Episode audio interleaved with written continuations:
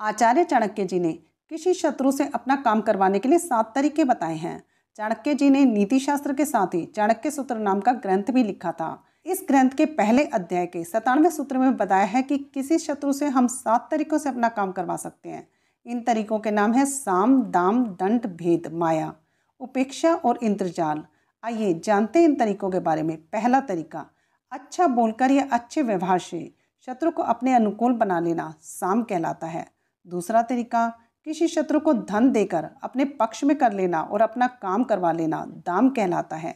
तीसरा तरीका, शत्रु का पैसा छीनकर या उसको शारीरिक कष्ट देकर उसे कमज़ोर बनाना दंड कहलाता है।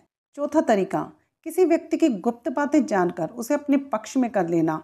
आचार्य जी कहते कि किसी भी व्यक्ति का सिर्फ़ एक ही दुश्मन नहीं होता, कई दुश्मन होते हैं। इन सभी दुश्मनों के गठजोड़ के बीच आपस में कलह पैदा करने को भेद कहा जाता है।